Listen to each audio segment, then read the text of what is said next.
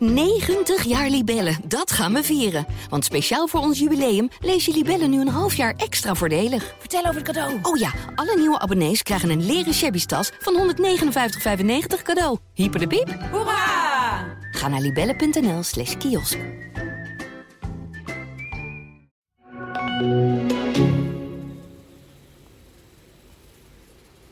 Als ik eerlijk ben, is het de stank die me nog het meeste bijstaat. Een mengeling van rottend vuil en kattenbak. En dan die rijen haveloze caravans. Vaak zat er geen ruit meer in. Dichtgeplakt met plastic om de ergste kou buiten te houden. Tegelijkertijd zie ik ook de zomer voor me. Samen op een klapstoel een biertje drinken op een zwoele avond. Bij elkaar op de koffie. Ouwe hoeren in het campingcafé. Ja, soms zag ik mezelf daar wel tussen zitten. Op camping Fort Oranje, tussen Rijsbergen en Breda, kwamen verschillende werelden samen. Er woonden zo'n 700 mensen. De camping was omringd met bosjes waar je grote delen van het jaar niet doorheen kon kijken. En bij de ingang stond een slagboom. Maar dat betekende niet dat het daar binnen veiliger was dan er buiten. Het terrein was 25 hectare, zeg 50 voetbalvelden. En op elke 10 vierkante meter ontmoet ik wel iemand met een heftig verhaal. Van mensen die juist wel of juist niet wilden wonen op Vocht Oranje. De een zat tot zijn nek toe in de schulden, in een afstandse caravan, dromend van een rijtjeshuis. Maar het kon ook zomaar zijn dat de ander juist bewust koos voor een leven op de camping, om ongestoord bezig te kunnen zijn met duistere zaakjes. Als ik mijn ogen dicht doe, loop ik er weer. Zie ik de paden, geasfalteerd, met olievaten aan beide kanten, zodat niemand er te hard kon rijden. En dat zwembad, volgens mij heb ik er maar zelden water in zien staan. En in de receptie, achter stapels papier, die merkwaardige eigenaar, Kees Engel. Een wereldvreemde vogel, die me van achter zijn brilletje onderzoekend aankeek toen ik er voor het eerst kwam. Jarenlang liep ik rond op die camping. In het begin om verslag te doen van de zoveelste caravan die in de fik vloog. Er was sowieso veel criminaliteit. Wietkwekerijen, prostitutie, dievenbendes die er neerstreken. Er ging bijna geen dag voorbij of de politie meldde zich wel aan de poort. Het was geen doorsnee camping, geen knisperende kampvuren en tenten met schattige lichtjes. Maar een laatste toevluchtsoord voor mensen die nergens anders een dak boven hun hoofd konden vinden. Door pech of eigen schuld aan lage wal waren geraakt. Hun huis uit waren gezet. Ja, Vocht Oranje was een poel van ellende. En ik kan vast verklappen, die camping bestaat niet meer. Al sinds 1987 ben ik journalist. Ik sprak sekswerkers in een bordeel, liep rond in asielzoekerscentra en werd belaagd door vuurwerkruilschoppers. Maar nog nooit was ik zo verwonderd als op Vocht Oranje. Dat dit bestond in Nederland. Zoveel ellende en armoede, samengebald op zo'n klein stukje grond. Misschien heb je al eens van Vocht Oranje gehoord. Inmiddels zijn er veel verhalen over geschreven en zelfs series gemaakt over de misstanden op de camping. Maar voor mij ontbreekt er nog één vraag. Hoe heeft het in hemelsnaam zo ver kunnen komen? En dit verhaal gaat over meer dan alleen Vocht Oranje. Het gaat over hoe we in Nederland omgaan met mensen die het zelf even niet meer redden. En wat er gebeurt als je zelf in zo'n situatie belandt.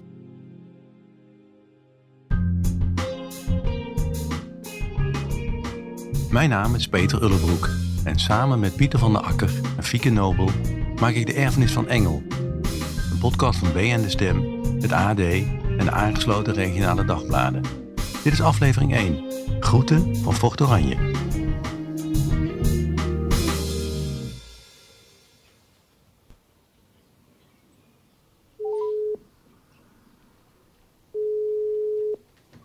Hallo?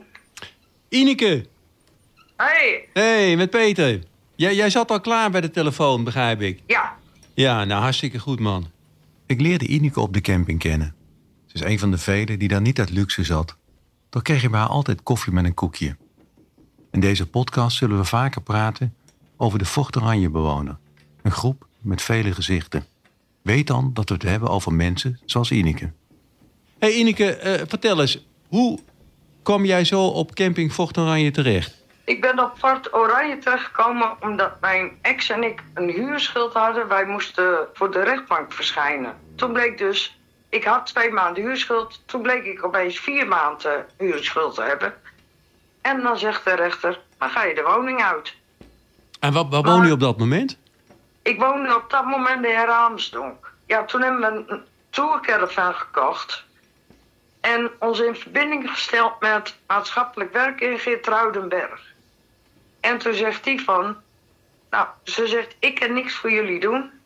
Ik zeg, ja, en nu? Toen zegt zij van... Nou, weet je wat? Ga naar camping Port Oranje in Rijnsbergen. Daar kun je zomers en winters staan. Toen hebben wij ons in verbinding gesteld met Kees Engel. En toen konden wij komen kijken. En toen hebben we daar ons plekje gekregen. Je had op dat moment ook geen enkel ander alternatief meer. Het was dat of, of, of eigenlijk helemaal niks, waarschijnlijk. Ja, ja, dat klopt. Het was dat of onder de brug.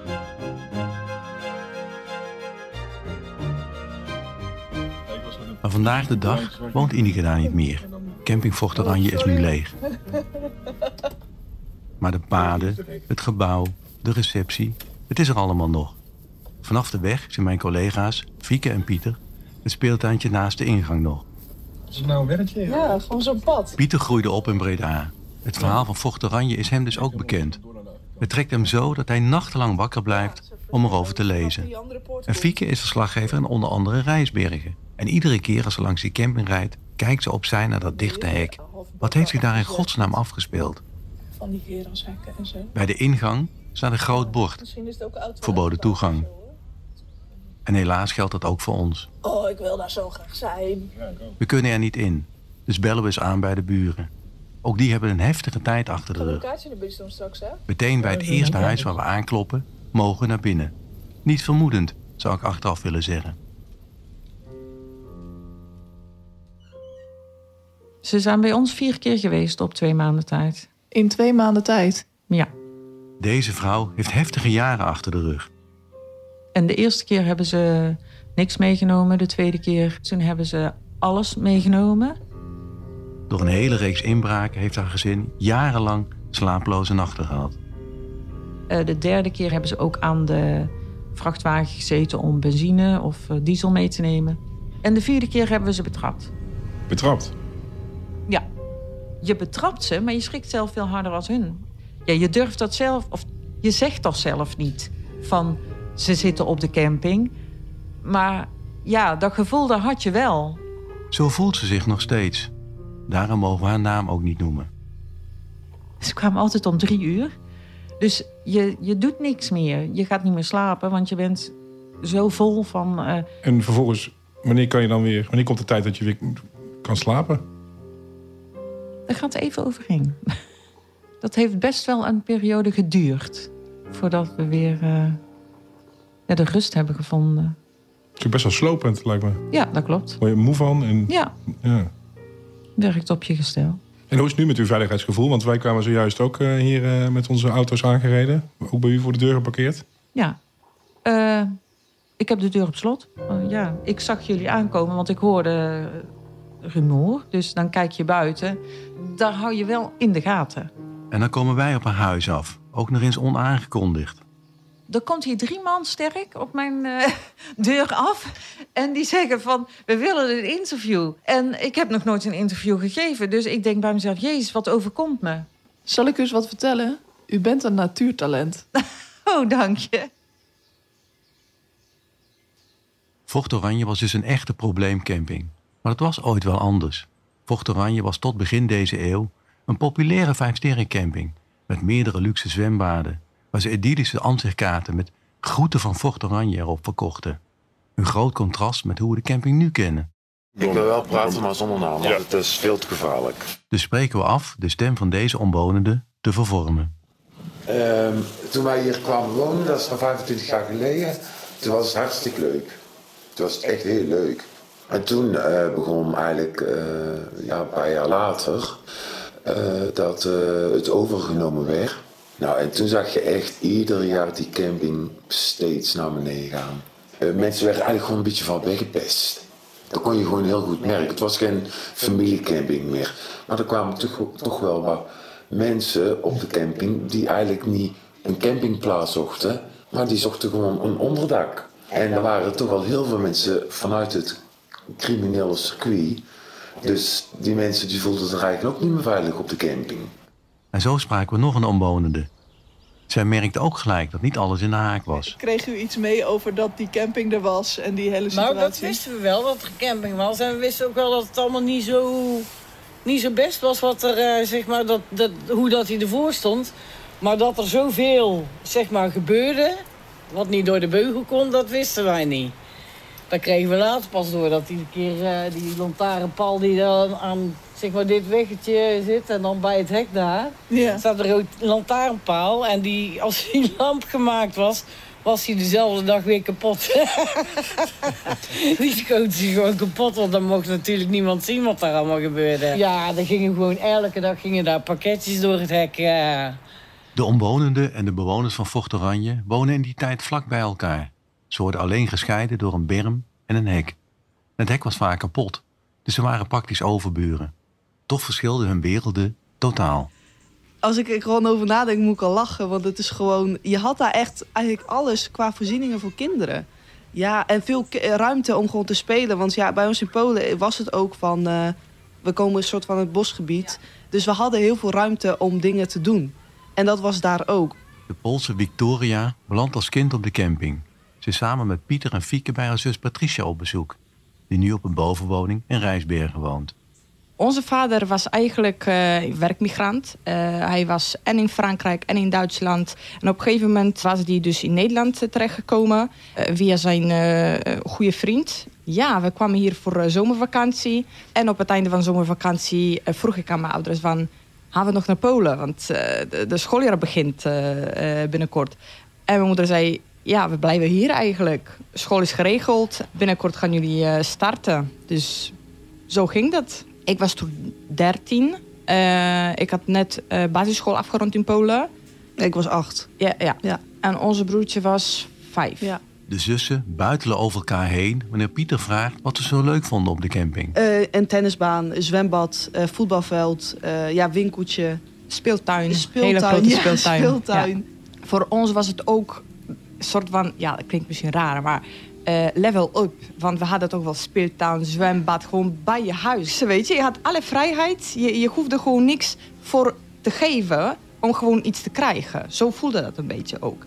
Want ja, we konden gewoon alles doen. En, en ja, dat was geweldig. Dus, eh, En als je bij ons kwam, eh, ja, je kwam gewoon binnen een huis.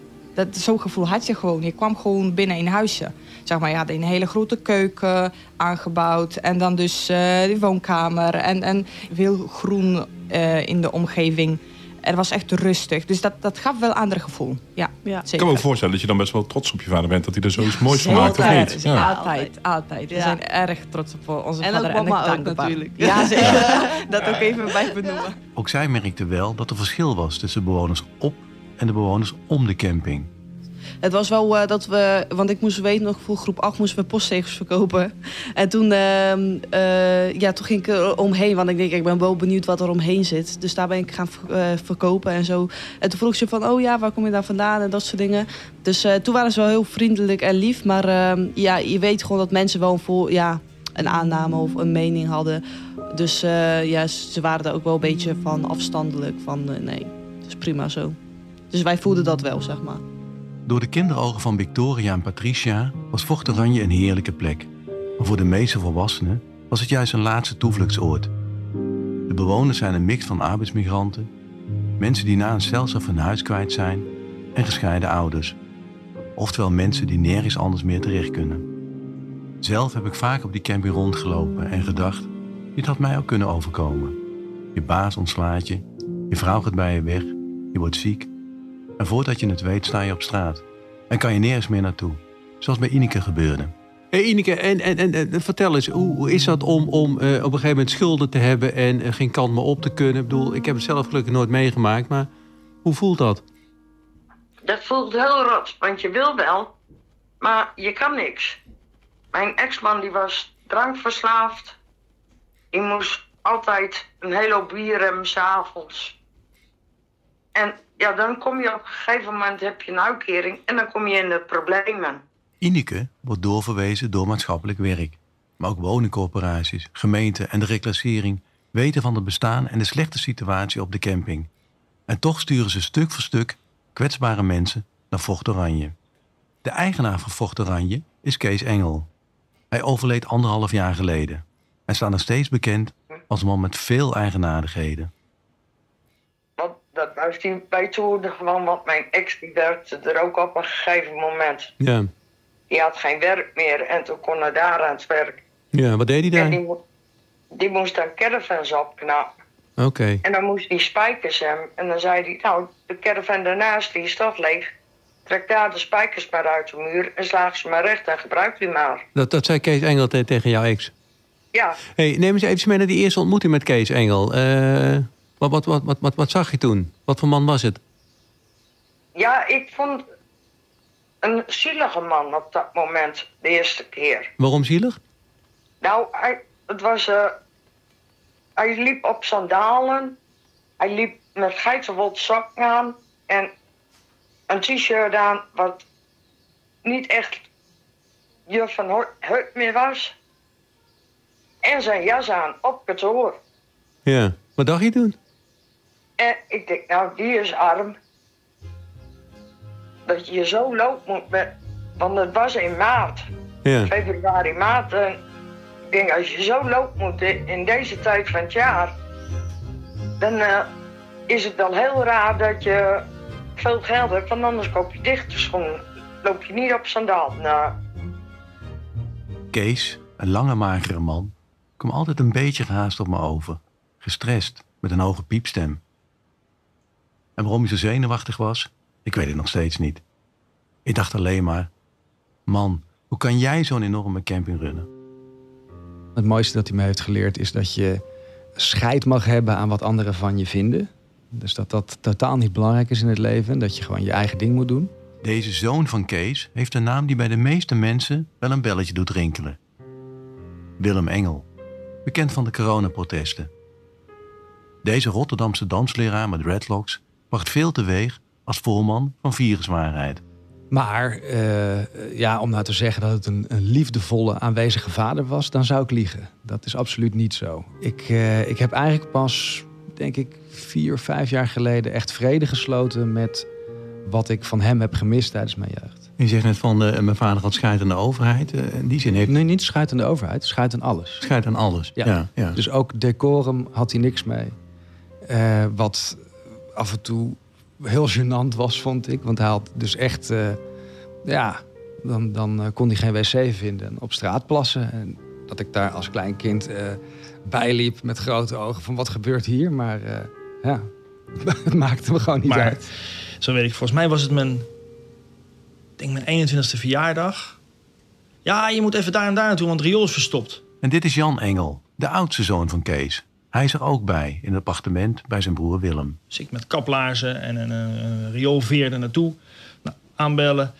S'morgens vroeg sta ik daar in een kel- kelder. En een, paar centimeter onder de bovenkant van mijn laars in, in, de, de uitwerpselen. En dan gaat mijn telefoon.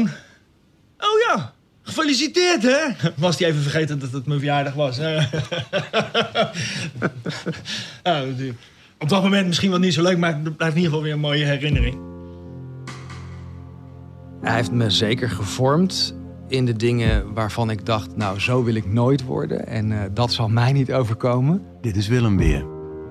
De eeuwige strijd in zijn leven en het eh, altijd werken. En het grappige is, dat als ik nou kijk naar mezelf... eh, nou ja, die strijd die, eh, die voer ik eh, de laatste paar jaren zeer intensief. De strijd met de overheid, doet Willem hier. Ja, de appel valt niet ver van de boom. Maar ook dat, eh, dat werk, want zijn, motto... en dat was ook wat ik op de begrafenis eh, naar voren heb gebracht... ehm, door werken ervaar je de zin van het leven. Eh, ja, en als, als, als puber was ik wel bezig met te proberen achter te komen... of eigenlijk nog later, eh, studententijd... van wat, wat drijft je nou? Waarom maak je het jezelf zo moeilijk? Van waarom doe je dit? Waarom pak je niet je, je geld op en ga je in Spanje zitten en van het leven genieten? Maar dat doet Kees niet. Hij is niet iemand die achterover leunt. Hij werkt liever. Maar door zijn eigen werkwijze krijgt hij de ene na de andere rechtszaak aan zijn broek. Of hij begint ze zelf. De gemeente eist bijvoorbeeld dat hij iets aan de brandveiligheid gaat doen op Vocht Oranje. Volgens Kees is dat onzin, dus doet hij niks. Vervolgens komt daar een rechtszaak uit, waarop Kees weer een hoger beroep gaat, enzovoort, enzovoort. En zo lopen er veel meer zaken, soms ook tegelijkertijd. Ik durf het precieze aantal niet te zeggen, maar het zullen er zeker meer dan 100 zijn. Zelfs na zijn dood ligt er nog altijd in de clinch met de gemeente en andere instanties. Het is nu zijn zoon Jan die de rechtszaken voert. En ook hier valt de appel niet ver van de boom. De belangrijkste zaak? De ontruiming van Vocht Oranje.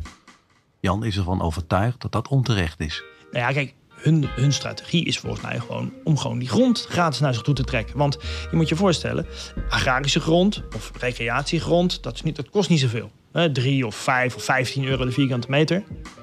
Maar vervolgens maak je er bouwgrond van, want het ligt heel dicht tegen de gemeentegrens Breda aan. En in Breda is een, een bouwgrond vierkante meter 200 euro. En dan hebben we het over 24 hectare. En toch bekam mij een beetje het gevoel, als ik dit zo allemaal hoor, dan denk ik, daar zijn diverse rechtszaken over gevoerd. Die heb je, uh, het merendeel heb je die verloren. En tot nee, dat is waar. Tot 2012 hebben we ja, eigenlijk nee, alle nee, zaken... Maar ik, ik heb het even naar de periode na de ontruiming. Oké, ja. Daar heb je het merendeel van verloren. Ja, maar precies. Ik krijg, ik krijg toch een beetje het idee van uh, dat nee, er nee, vertrouwen... nee, bewijst precies het punt. Vlak voor de ontruiming hebben ze die rechtspraak even overtuigd. En het feit dat ze die. en inderdaad, vervolgens hebben we alle zaken verloren. Terwijl we tot, tot die tijd eigenlijk alle zaken uiteindelijk wonnen. Maar mag ik dan de conclusie trekken dat je een beetje het geloof in dat het, het uiteindelijk vanuit jullie standpunt uit bekeken goed gaat komen, dat je dat een, dat je een beetje kwijt bent? Ik, ik denk dat, we, dat dit nog heel lang gaat duren. We willen ook die instanties graag vragen hoe zij er tegenaan kijken. Tegen Kees en tegen de camping. Hebben de gemeente Zundert gevraagd om een interview. Maar ze hebben nog geen antwoord gegeven. Maar we houden goede hoop. Ondanks dat weten we wel iets van hoe de instanties over de camping dachten. Want een agent schrijft op Facebook... Als vader van twee jonge kinderen heb ik situaties gezien waarvan mijn vader hard ging huilen. Kinderen slapend in een koude caravan met kapotte ruiten op een plankje onder twee gordijnen. Kinderen die zichzelf een uur lang in een te kleine kast opvrommelden omdat wij voor de deur stonden, om te kijken hoe het met hen ging. Een 19-jarige zwangere dame uit Bulgarije, die mij na betrapt te zijn eerlijk vertelde dat ze voor acht weken naar Nederland kwam om te prostitueren, zodat ze wat babyspullen kon kopen. Vieze matrassen in schuurtjes die als slaapplek gebruikt werden. Caravans amper voor vier personen die werden bewoond door twaalf mensen. Drugsdealers, afpersers, oplichters, ze waren er allemaal op Fort Oranje. Bewoners met torenhoge schulden die op allerlei manieren misbruikt werden door criminelen. Niet wetende dat ze nog dieper in de ellende terecht zouden komen. Ja, dat was Fort Oranje. Van de GGD weten we ook wat ze zoal op de camping aantreffen. Als ze in 2017 onderzoek doen. Ze schrijven er een boekje over. Kwetsbare mensen op vergeten plekken. Ik lees over een gezin met kleine kinderen. Dat door financiële problemen op de camping terecht is gekomen. Over hoe de vader in de woonkamer rokend naast zijn gaskachel zit. Met vijf kratten bier en de jerrycan petroleum binnen handbereik. De open elektriciteitsdraden hangen boven hem aan het plafond. En over een ander gezin, waarvan het jongste dochtertje ziek is en geopereerd moet worden. Haar hand is provisorisch verbonden, want het gezin heeft geen verzekering en geen geld om rond te komen. De moeder werkt als prostituee, de caravan lekt en de kinderen slapen in een schuurtje. Er brandt een gaspitje om het een beetje warm te krijgen. De conclusie van de GGD is duidelijk. Het is schokkend en onaanvaardbaar dat mensen in Nederland in zulke erbarmelijke omstandigheden leven. Zulke woorden lees je niet vaak in teksten van dit soort organisaties. Het rapport zou je kunnen zien als het begin van het einde van Vocht Oranje. Het werkt destijds als een soort katalysator. En als SBS dan ook nog eens de serie Camping of Krottenwijk uitzendt, kent opeens half Nederland Vocht Oranje. En dat voert de druk op, want er moet ingegrepen worden. De overheid moet iets doen. In de volgende aflevering van de Erfenis van Engel. Zijn knie zat helemaal vol met vocht. Jongens, we komen er niet meer uit met z'n allen. We moeten wat. Vocht Oranje wordt stap voor stap en veld voor veld ontruimd. Ik wil daar wel even heel duidelijk bij zeggen dat ik dat de familie Engel niet kwalijk neem. Vind je dit ook zo'n boeiende podcast? Ondersteun dan onze journalistiek door een abonnement te nemen op BN De Stem, het AD of een van de andere aangesloten regionale kranten. Je luisterde naar De Erfenis van Engel, een podcast van BN De Stem, het AD en de aangesloten regionale dagbladen. Dit onderzoek is gedaan door Pieter van der Akker, Fieke Nobel, En mijzelf, Peter Ullebroek. Podcast is gemaakt door Ditya Kabba. Met eindredactie van Daan Hofstee. Het sounddesign deed Oliver van Nijs. En de muziek werd gemaakt door Erik van der Westen.